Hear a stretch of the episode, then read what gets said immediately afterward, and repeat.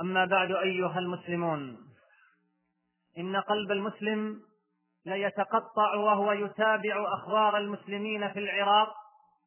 هذا البلد المسلم وقد أسقطت القوات الغازية عليها آلاف الصواريخ والقنابل. تدك القلاع والبقاع لا تفرق بين مدني وعسكري بل ولا بين جماد وحيوان. أين المسلم الذي لا يتأثر بمثل هذه المناظر والصور والأخبار؟ لم يشهد العالم المعاصر احتجاجا ولا اعتراضا على أمر كالاعتراض على حرب العراق. فقد ضج العالم كله شرقيه وغربيه شماليه وجنوبيه على هذه الحرب. والصحيح أن نسميه غزو العراق فهو غزو صليبي من دولة تملك من الإمكانات والقدرات الضخمة الشيء الكثير وبين دولة أنهكها الحصار لما يزيد على عشر سنوات. فأقول لم يشهد العالم مظاهرات في العدد والكثرة ما شهده لهذا الحدث. فقد غصت على سبيل المثال شوارع باريس والعديد من المدن الفرنسية بعشرات الآلاف من المحتجين على ضرب العراق. في تظاهرات حطمت خلالها واجهات لمطاعم الماكدونالدز الأمريكية مما اضطر شرطة مكافحة الشغب إلى التدخل لحماية الزبائن والعاملين في المطعم. وقالت الشرطة بأن نحو أربعين ألف متظاهر شاركوا في الاحتجاجات كما حرق بعض المتظاهرين أعلام أمريكا وبريطانيا وسط هتافات الحاضرين. وفي إيطاليا خرج ثلاثمائة ألف متظاهر في ثمانين مظاهرة شعبية في مختلف المدن الإيطالية أظهرت رفض الرأي العام الإيطالي لهذه الحرب. وخرج عشرة آلاف أسترالي في الشوارع في العاصمة الغربية لأستراليا واستلقوا على الأرض في محاولة منهم لمنع حركة السير تعبيرا عن رفضهم للحرب على بغداد. وخرج أيضا مئات الألوف من المواطنين البريطانيين إلى الشوارع في مختلف المدن البريطانية في مظاهرات شعبية تعبيرا عن غضبهم على تجاهل رئيس الحكومة للرأي العام البريطاني الذي أبدى ثمانين في المئة منه أنهم يعارضون مشاركة متحدة. بل وفي أمريكا الدولة المعتدية خرج عشرات الآلاف يتظاهرون ضد الحرب وشكلوا سلاسل بشرية وعطلوا حركة المرور واستخدمت الشرطة الغاز المسيل للدموع لتفرقة عشرات الأشخاص الذين حاولوا وقف السير عند أحد الجسور. بل لقد لف بعض المتظاهرين أجسامهم بأكياس القمامة وانبطحوا أرضا ممثلين دور ضحايا مدنيين وأمطرت الشرطة عليهم بخاخ الشطة لتفرقتهم. وسبحان الله. ومع كل هذه الاحتجاجات إلا أن قدر الله جل وتعالى نافذ. وشاء عز وجل أن تقوم هذه الحرب لحكمة يعلمها نسأل الله جل وتعالى أن يكون فيها الخير للإسلام والمسلمين وأن تكون بداية نهاية رأس الكفر أمريكا. أيها المسلمون والرفض لم يأخذ شكل المظاهرات فقط بل إن محطة فضائية إيطالية. طالبت تقديم رئيس الولايات المتحدة وأركان إدارته للمحكمة كمجرم حرب وقتله. وأوقفت محطة إيطالية أخرى بثها بسبب قيام القوات الأمريكية والبريطانية بالعدوان على العراق حكومة وشعبا وتضامنا مع الدولة المعتدى عليها. وهاجمت بحدة الرئيسين الأمريكي والبريطاني ووصفتهما بأقبع الصفات. وفي تايلاند رفضت إدارة أحد الفنادق استقبال السواح الأمريكيين احتجاجا على الحرب التي تشنها الولايات المتحدة على العراق. وقال صاحب الفندق بأنه لا يملك سلاحا غير هذه الغرف المهيئة لاستقبال السواح غير أنه يرفض استقبال الأمريكان في فندقه. هذه أيها الأحبة بعض مواقف الكفار تجاه هذه الأزمة. فما هي مواقف المسلمين. فضلا عن علمائهم. قد تستغربون لو قلت لكم بأن البابا أرسل خطابا يحتج بها على الإدارة الأمريكية ويقول لهم إنكم آثمون أمام الله وآثمون أمام التاريخ. وعوام المسلمين ما زالوا يسألون إلى هذه اللحظة أين هي كلمة العلماء؟ وما هي كلمة العلماء تجاه الأزمة الحالية؟ ويسألون أيضا عن موقفهم الشرعي وما هو دورهم فإلى الله المشتكى. قص ونحن ملايين من العدم. أحل سفك دم في الأشهر الحرم. أبيح سبي نجوم الليل في وطني على سنابك جند الروم والعجم. بالأمس نامت عيون النخل متعبة لتستفيق على سيل من الحمم. بغداد أبكيك دمعا أم دما وأنا لا حول لي غير دمع العين والقلم. سئمت أجتر أوجاعي بلا أمل. بالصبح والليل داج عابس الظلم يلفنا الخزي. يا بغداد ثانية يوم اغتصبت وسط الذل والندم. لا تستغيثي فما في الدار سيدتي إلا بقايا حطام البؤس والعدم. لم يبق فينا على باب الردى رجل حتى تغاثي فموتي أو لننتقم. سجل بصدرك يا تاريخ خيبتنا واهزأ بنا دون الخلق والأمم. أما طعنا بعقر الدار ثالثة فهل ترانا دم أمسى بغير دم؟ أبلغ علوج أمريكا وسادتها. إنا غدونا بلا حام ومعتصم. عشائر الكفر حقت في مضاربنا. ولم نحرك سرايانا ولم نقم. أين الذين إذا ناديتهم هرعوا؟ إليك مثل انطلاق النار في العلم. ذوت عروبتنا عارا وأنت بنا. جرح تغطن بين القهر والألم. هذه العيون ومن للصبح يوقظها ومن سيزرع روح السير في القدم ومن سيبعث قلبا مات من زمن ومن يصب شعاع الروح في صنم فأنت أدرى جميع الناس في وطني بلا جناح ولا روح ودون فم. كيف الصراخ لمن غابت مشاعره؟ وكيف يسمع من قد بات في صمم؟ إني سألتك باسم النائحات هنا. قومي بنا من فم الأحزاب واحتدمي إن الكلاب على الأبواب واقفة. فاستلهم الدرب نحو الصبح واعتصمي. بئس القلوب التي ماتت مروءتها وألف طوبى لعين منك لم تنمي. ليس الهدف من هذه الحرب هو العراق ولا القضاء على أسلحة الدمار الشامل كما زعموا. لأن ما تستخدمه أمريكا الآن هو أسلحة الدمار الشامل بل إنها قد استخدمت كثيرا من الأسلحة المحرمة دوليا لكن لهذه الحرب أهداف وأهداف نلخصها في الآتي. أولا تحقيق أمن إسرائيل فهذا هو في مقدمة أهداف هذه الحرب. فتطابق المشروعين الأمريكي والصهيوني وطبيعة الإدارة الأمريكية والكونغرس والاتجاهات المؤثرة على صناع القرار الأمريكي كلها عوامل تصب في هذا الهدف الرئيس. لكن السؤال هل إسرائيل بحاجة إلى أمريكا لتقف معها وهي دولة قوية تملك سلاحا نوويا وآلة عسكرية ضخمة وجيشا مدربا ومنظما؟ الجواب نعم. فإسرائيل تريد حروبا سريعة مع جيوش منظمة لتنتصر عليها. ولكن أن تدخل حرب استنزاف ومقاومة طويلة من ذلك النوع الذي يحيد تفوقها العسكري والتقني فهذا الذي لا تريده إسرائيل وتحتاج إلى وقوف أمريكا معها فيه. ففي ظل الانتفاضة الفلسطينية والمقاومة المسلحة والعمليات الاستشهادية المباركة لن تستطيع إسرائيل أن تتحمل هذا الاستنزاف.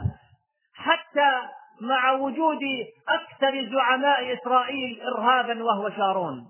ومع ذلك ازدادت الأمور تدهورا داخل إسرائيل والوضع يتفاقم أكثر وأكثر أمنيا واقتصاديا. وكل إسرائيلي يخرج من بيته يضع احتمال عدم رجوعه.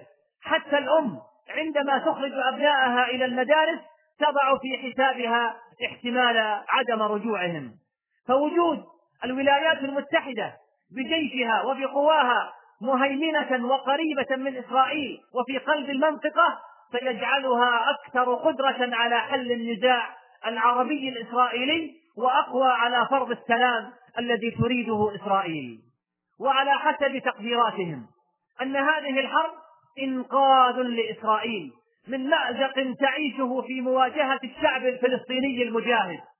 فبعد أن أصبحت إسرائيل في مأزق حقيقي في الانتفاضة الأولى أنقذت باتفاقية أوسلو وأوتي بالسلطة الفلسطينية لتكون شريكا في الولوغ في دم القضية الفلسطينية بعد ذبحها والقضاء عليها وقمع الشعب الفلسطيني مقابل ثمن زائف ومتاع قليل وإذا بالمشروع يفشل في يومه الأول والحمد لله وإذا بالشعب المجاهد الأعزل تتحطم على صخرة إيمانه وصموده كل المؤامرات وإذا بالنائحة المستأجرة تغادر المأتم غير مأسوف عليها ويهب الشعب عن بكرة أبيه للدفاع عن الأقصى في مواجهة عنجهية المجرم شارون.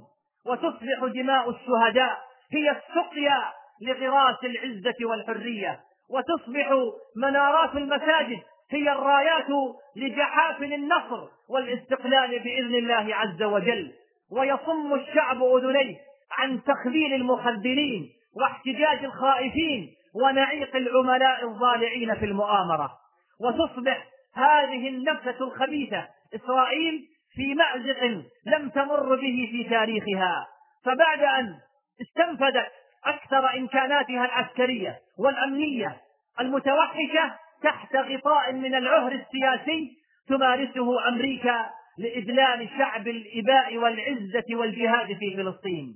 بعد ذلك ها هي إسرائيل تعيش أزمة اقتصادية لم تعرف لها سابقة في تاريخها ورعبا وخوفا في المجال الأمني وصراعا في المجال السياسي وانهيارا معنويا في جيشها وتفككا واضطرابا اجتماعيا. والأخطر من ذلك كله هجرة معاكسة وتوقف شبه يومي لكثير من مظاهر الحياة وهروب بنسبة كبيرة من سكان المستوطنات إلى داخل فلسطين 48 بحثا عن الأمن الذي لم يجدوه بل لاحقهم هناك الخوف والموت.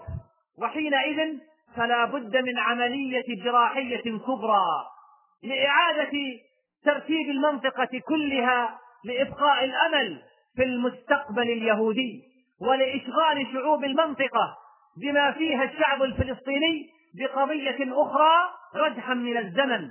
تستعيد فيه إسرائيل أنفاسها وتعيد ترتيب أوراقها وتطبق أمريكا على دول المنطقة سايكس بيكو الجديدة. وليس هناك من نقطة أنسب للبداية من العراق. فالنظام الحاكم مكروه شعبيا ومنبوذ اقليميا ومحاصر ومتهم عالميا. ولأكثر من جهة مصلحة في إسقاطه. فليكن هو نقطة البداية لإنقاذ شعب الله المختار مهما كلف ذلك أمريكا أو المنطقة أو العالم. ثانيا من أهداف هذه الحرب توطين ما يسمى بفلسطيني الشتات في العراق. ومشكلة فلسطيني الشتات من المشكلات التي تقف عائقا في وجه أي حل نهائي للمشكلة الفلسطينية. وقد تم الاتفاق في أوسلو بين مجموعة عرفات وحزب العمل الإسرائيلي على إسقاط حق أربعة ملايين من الفلسطينيين خارج فلسطين من أن يرجعوا إلى أوطانهم وإلى ديارهم لأن في رجوعهم إلى إسرائيل سيغير الخارطة السكانية حيث سيصبح الفلسطينيون أكثر من ثمانية ملايين مقابل خمسة ملايين إسرائيلي. وهذا لا يمكن أن تقبله إسرائيل. وهذا الاتفاق ولد مشكلة عالمية. فأربعة ملايين ليس لهم أرض ولا وطن ولا هوية ولا جواز ولا مكان يستقرون فيه ومعظمهم موجود في مخيمات أوضاعها مزرية في لبنان وفي سوريا وفي الأردن وكثيرا ما أدانت جماعات حقوق الإنسان تلك الأوضاع في المخيمات.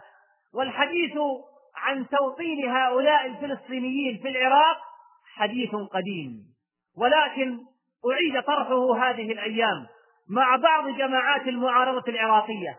كنوع من رشوة أمريكا في هذا الوقت من أجل أن تعطيها دورا داخل العراق بعد الإطاحة بالنظام القائم. والعراق بلد فيه موارد مائية وموارد نفطية كثيرة جدا وكبيرة ويمكن أن يستوعب عددا كبيرا من الفلسطينيين. والشعب العراقي يمكن أن يستوعب جنسية عربية أخرى. فالبعد القومي فيه من أقوى البلاد العربية خصوصا إذا ما قورن بدول الخليج. ثالثا من أهداف هذه الحرب أيضا تحقيق سابقة تأديبية في المنطقة. فالعراق كان من أقوى الدول العربية وحوصر هذه المدة الطويلة وبقي إلى حد ما متماسكا إلى هذه المرحلة. ويمكن أن يرجع إذا انتهى الحصار إلى قوته التي بنيت بأموال الخليج وإشراف أمريكا مرة أخرى.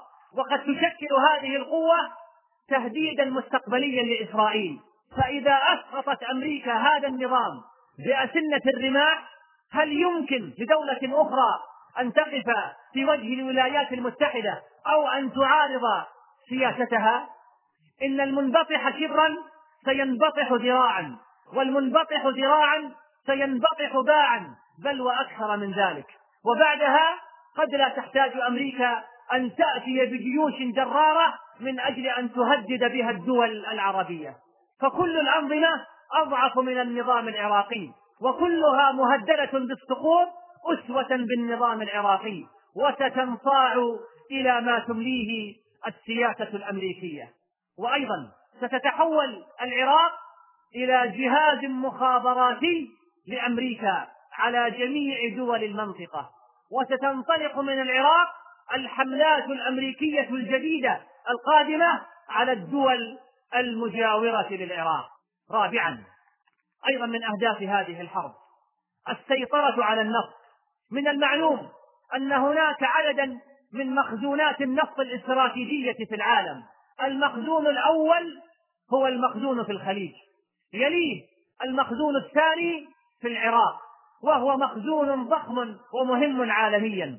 وقد قدرت بعض الدراسات قيمة مخزون النفط العراقي بمئتي تريليون دولار وهو يعادل ميزانية أمريكا مئة عام بمثل أرقام عام 2000 للميلاد.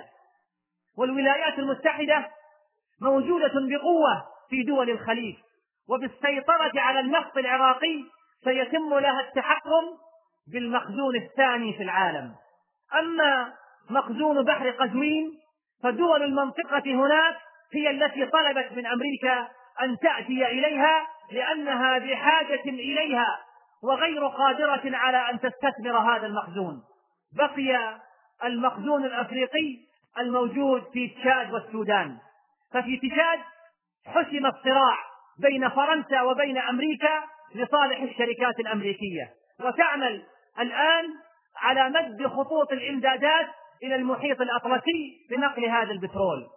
وأما المخزون النفطي في السودان فهائل جدا حسب الاكتشافات الحديثة ولكنه لم يستخرج إلى الآن لضعف القدرات التنفيذية للشركات الصينية والماليزية هناك. ولأن المنطقة أيضا ما زالت منطقة حروب ولا يستبعد أثر ضغط الشركات على الإدارة الأمريكية من أجل أن تساعد في إنهاء الخلاف بين حركة جرنت والحكومة السودانية لتستقر المنطقة حتى تستثمر هذا المخزون النفطي الضخم. وبذلك تستطيع أمريكا أن تتحكم بالعالم من خلال التحكم بمخزونات الطاقة العالمية في ظل حضارة يسيرها النفط. وإذا سيطرت أمريكا على مخزونات النفط العالمية تحكمت في العالم فليست بحاجة فيما بعد أن تشعل حربا باردة مع أية دولة كبرى تنافسها. وهذا يعني أن مفهوم الأمن الأمريكي المستقبلي يمكن أن يتغير من كونه قائما على الآلة العسكرية وسباق التسلح فقط إلى التحكم بالنفط والتلويح بحرب النفط على أية دولة. فهي إذا فرصتها للسيطرة المباشرة على مصادر الطاقة قبل أن تنشأ قوة أخرى تنافسها على ذلك أو لا تسمح لها بالتفرد بالسيطرة مثل أوروبا الموحدة تقودها فرنسا وألمانيا أو الصين في المستقبل. وبالذات لو تم شيء من التفاهم أو التحالف بينها وبين روسيا أو اليابان. ومن هنا ندرك لماذا هذه المعارضة الشديدة للحرب من ألمانيا وفرنسا اللتين تسعيان جاهدتين لإقامة أوروبا الموحدة بعيدا عن أمريكا. بل ربما يوما ما في مواجهتها. وهما يدركان ماذا يعني سيطرة أمريكا على احتياطي النفط العالمي في القرن القادم. وبالذات أن الفريق الحاكم في أمريكا يسيطر عليه رجالات النفط ومدير شركاته الكبرى في العالم. خامسا أيضا من أهداف هذه الحرب إثارة القلاقل في دول المنطقة بين الأنظمة من جهة بإثارة بعضها ضد البعض الآخر وتخويف بعضها من بعض وبين الأنظمة والشعوب من جهة أخرى. من خلال استفزاز الشعوب بالوجود الأمريكي في المنطقة ومن خلال الأعباء الاقتصادية المترتبة على هذه الحرب وعلى الوجود العسكري الأمريكي بعد الحرب مما يؤثر على معيشة الناس وعلى حياتهم وبعدها تتمكن الولايات المتحدة من إجراء تغييرات جوهرية في البناء السياسي والثقافي وحتى الشرعي في منطقة الخليج. سادسا أيضا من أهداف هذه الحرب.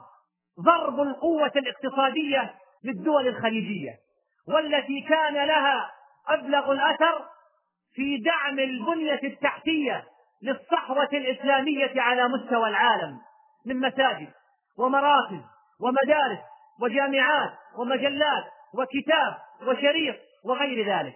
بالإضافة لما تمثله من دعم لدول المواجهة مع إسرائيل وللشعب الفلسطيني ومن تنمية لشعوب المنطقة ومن ثم ضرب الصحوة الإسلامية على امتداد الساحة العالمية والتي كان لمنطقة الخليج الدور الأكبر في دعمها ونشرها مما سيؤدي إلى ردود فعل عنيفة واستهلاك بالجهود في الصراع الداخلي. سابعا فرض الصلح بين العرب وإسرائيل بما يحقق الهيمنة الإسرائيلية على المنطقة ويضمن لها الاستقرار المستقبلي وتدشين ما سمي بالشرق الأوسط الجديد بديلا للروابط الدينية والقومية. ثامنا من أهداف هذه الحرب أيضا القضاء على جميع ألوان الاستقلال في المنطقة. محاولة القضاء على كل قرار مستقل لا يقبل الضغط الأمريكي. فأمريكا لا تريد أن يكون هناك استقلال في العمل. أو استقلال في التخطيط أو استقلال في الصناعة أو استقلال في امتلاك الأسلحة أو غيرها من صور الاستقلال إلا بعد موافقتها ومباركتها. ويمكرون ويمكر الله والله خير الماكرين. إنهم يكيدون كيدا وأكيد كيدا فمهل الكافرين أمهلهم رويدا. وأيضا من أهداف هذه الحرب إضافة إلى ما سبق تاسعا. في هذه الحرب تحقيق لبرنامج اليمين المتطرف الذي يحكم أمريكا اليوم. والذي يرى أن أمريكا يجب أن تسيطر على العالم وتحكمه وتفرض عليه القيم الأمريكية. وما سمي بحرب الإرهاب ثم جاء بعده العولمة. والآن حرب العراق وما سيأتي بعد ذلك وما سيلحق بها إلا تعبير عن هذا التوجه اليميني العنصري المتطرف في السياسة الأمريكية الذي هو أشد عنصرية من النازية والفاشية.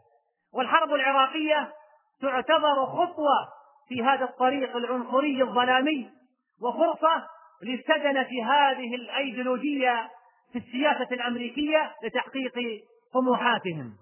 إن الفئة المتنفذة في الحزب الجمهوري في أمريكا من أيام ريغان إلى اليوم هي طائفة الإنجيليون إحدى فرق البروتستانت وأهم عقائد هذه الطائفة ذات الأثر البالغ في حكم أمريكا هي عودة المسيح بعد قيام دولة إسرائيل والمعركة الكبرى الفاصلة وتدمير أكثر العالم تمهيدا لتلك العودة المزعومة التي ستحكم العالم ألف عام كما يزعمون وهم بهذه الرؤيا التوراتية الإنجيلية يقودون قوة أمريكا الغاشمة لتدمير العالم ولتكن البداية من خلال العراق.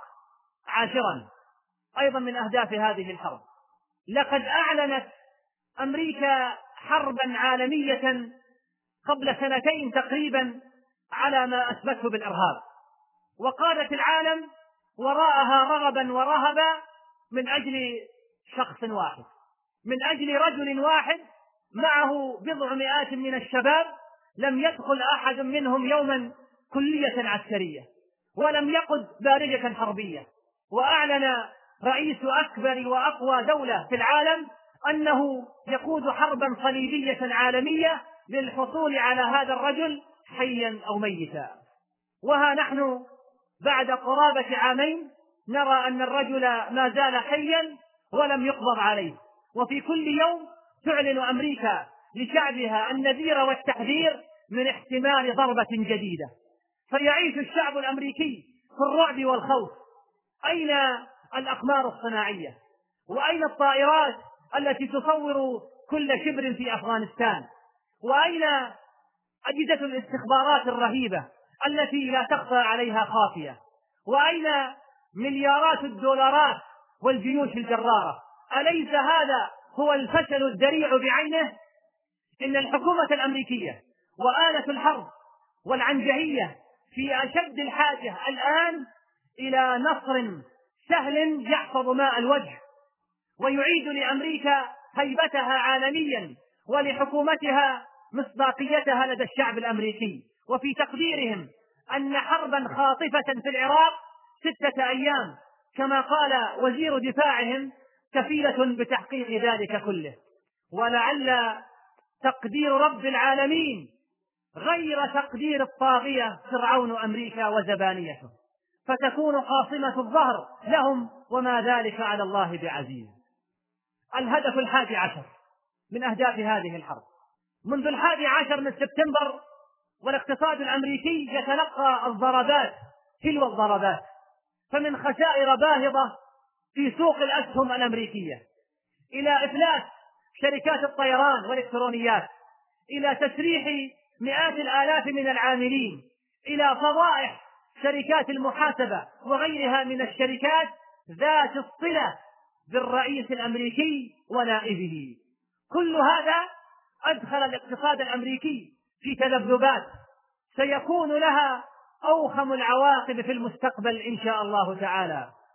والحكومة في حاجة إلى ملهاة الشعب الأمريكي حتى تعيد ترتيب أوراقها.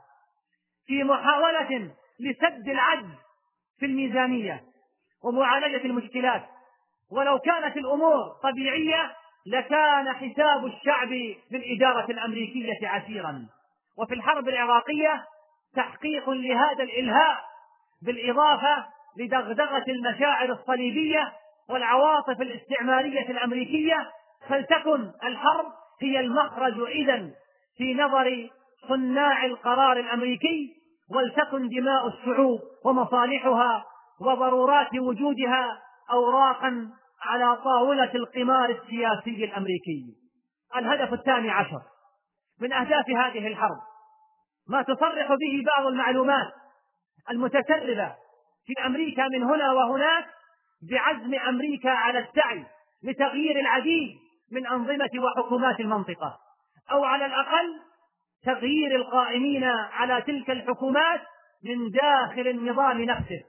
وسيكون بالون الاختبار لهذه العملية هو العراق ليكون مركز العمليات والمنصة التي ستدار منها العملية بعد ذلك في البلدان الأخرى. أيها المسلمون ما سبق من نقاط ما هو إلا تحليل بشري. هل تتمكن أمريكا من تحقيق أهدافها كله أو بعضه؟ أو لا يتحقق شيء؟ كل ذلك علمه عند الله عز وجل. لكن نسأل الله جل وتعالى ألا يكون. أيها المسلمون وأما ما هو موقفنا وما هو بوسعنا أن نقدمه وأن نفعله للعراق المسلم فهذا هو حديثنا إن شاء الله تعالى في الجمعة القادمة. اللهم انصر دينك وكتابك وسنة نبيك وعبادك الصالحين. اللهم انصر دينك وكتابك وسنة نبيك وعبادك الصالحين. اللهم انصر دينك وكتابك وسنة نبيك وعبادك الصالحين. اللهم أعز الإسلام وانصر المسلمين. اللهم أعز الإسلام وانصر المسلمين. اللهم أعز الإسلام وانصر المسلمين. اللهم أذل الشرك والمشركين والكفرة الملحدين واحم حوزة الدين. اللهم منزل الكتاب ومجري السحاب وهازم الأحزاب. اللهم أهزم أمريكا. اللهم أهزم أمريكا. اللهم عليك بأمريكا وبجميع دول النصارى وباليهود يا رب العالمين. اللهم إنهم قد طغوا وبغوا وأسرفوا وأفسدوا واعتدوا. اللهم زلزل الأرض من تحت أقدامهم. وألق الرعب في قلوبهم. واجعلهم غنيمة للإسلام والمسلمين وعبرة للمعتبرين. اللهم وأسقط طائراتهم. اللهم وأسقط طائراتهم. ودمر بارجاتهم. وأهلك جنودهم يا رب العالمين.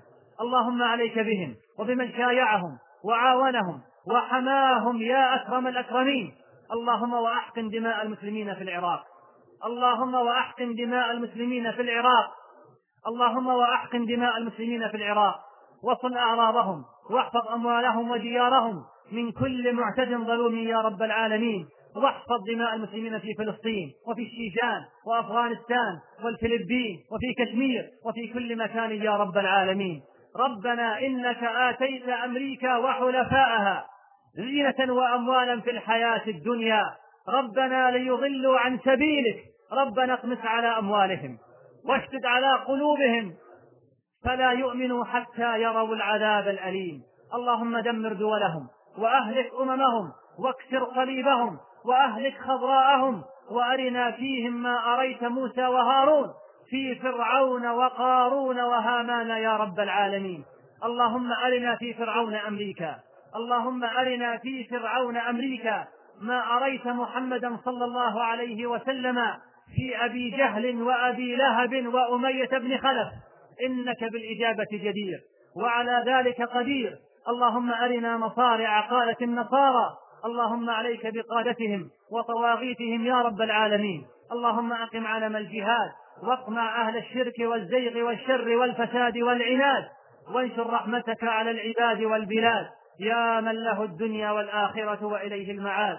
اللهم وابعث في قلوب أبناء المسلمين حب الجهاد وهيئ لهم أسبابه ليغزوا في سبيلك ويضربوا اعناق النصارى ويهزموا أمريكا ويطأوا أراضيهم بعز الإسلام والمسلمين.